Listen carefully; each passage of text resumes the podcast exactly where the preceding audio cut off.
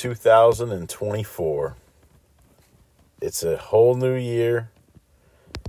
Going to be a lot of brand new experiences, a lot of closed doors, and new friends, new open doors, new opportunities.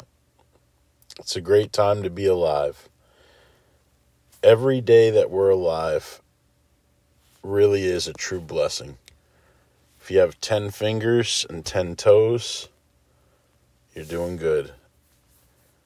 A lot of people would actually do anything to have the opportunity that we have every day to get up and make the most out of our, our day that we can. I haven't done as many podcasts as I, I'd like to do, and I've changed a lot compared to when it first started, and I cringe to go back and listen to any of those episodes. And I'm sorry if you suffered through them, but a lot of focus lately has just been on myself and trying to improve myself and the person I look at the mirror every day. You know, when you look in the mirror, you're looking at yourself. You have to improve yourself every day. So this is kind of something that's shifted towards a hobby and just been fun.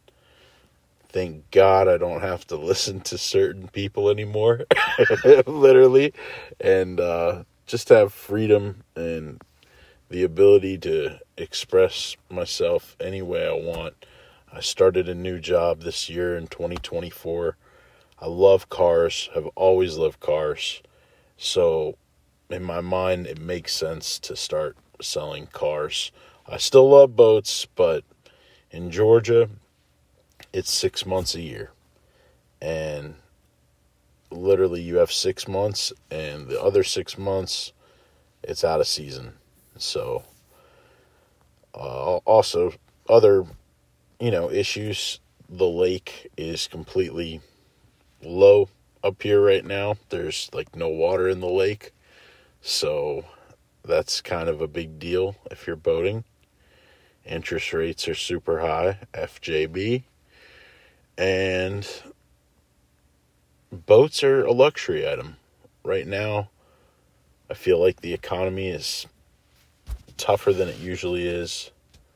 Vehicles are a necessity. I mean, people have to have a nice truck or a truck to work and do their job.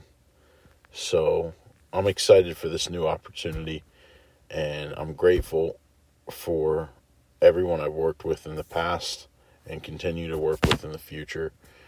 But it's it's 2024, so it's time to get up, get out and get it. And this is a interesting cameo that I got from Federico Castelluccio, who is Furio on the show The Sopranos. Uh, the show aired 25 years ago to this date today. So I thought this would be a great time to post this clip that just a couple questions I thought for Furio and uh, thought it'd be interesting to share with y'all. And hope you have a great 2024. Anything you set your mind to, write it down on, on a pad and scratch it off your list after you've completed the task. It's going to be a shitty, fucked up, terrible year because if you say the opposite, then hopefully it'll attract. So, with that, I'll play the clip now. Hey, Ryan, what's up? So, um, thank you for this request because normally uh, I, uh, I get requests for birthdays and different events and things like that. But this was uh, this was a very interesting uh, kind of questionnaire kind of request. Um, you asked what's the best advice you've ever received and who gave it to you? Well, I don't know if you know this, but um, I started off as a painter. Know, I've been painting my entire life, really, um, and I studied on full scholarship to the School of Visual Arts. And back then, I had many inspirations. I had a lot of people that uh, that I looked at and was inspired by. Uh, one I became very, very close with. His name was Bernie Leduc. He was a painter first and an illustrator. Well, I studied illustration during that time, and um, and uh, one day, you know, we had lunch, and I I was talking to him, and I wanted to I wanted to kind of uh, let him know that you know I was really uh, into illustrating and wanted to be the best illustrator out there. I was only like I think 22 years old at the time, and uh, he looked at me. He says, uh, "You know, you know, you're to go way beyond just this field. And um, I didn't understand it back then, but I, I understood it, you know, later on in life. Uh, he saw something in me that was, uh, you know, maybe a spark or something like that, sparkle, uh, that uh, that said, you know, you're going for greater things.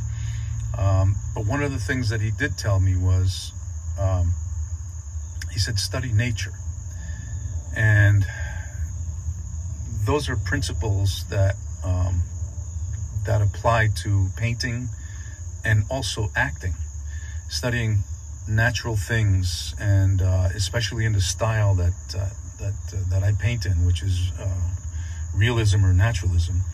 It, it really, uh, you know, um, lends itself to understanding the balance of nature and and incorporating that in your in your work and so in, in, in acting it's the same thing it's studying you know human nature and and uh, sort of uh, trying to mimic it or uh, or trying to apply it to you know the characters that you're working on um, so that uh, that was one of one of the things that I've never forgotten and always kept with me uh, from one of my great mentors, uh, Bernie Leduc. All right, what else do you say here? You say, what was one of your favorite moments working on The Sopranos? Well, I had many favorite moments. Um, I loved uh, working in Italy.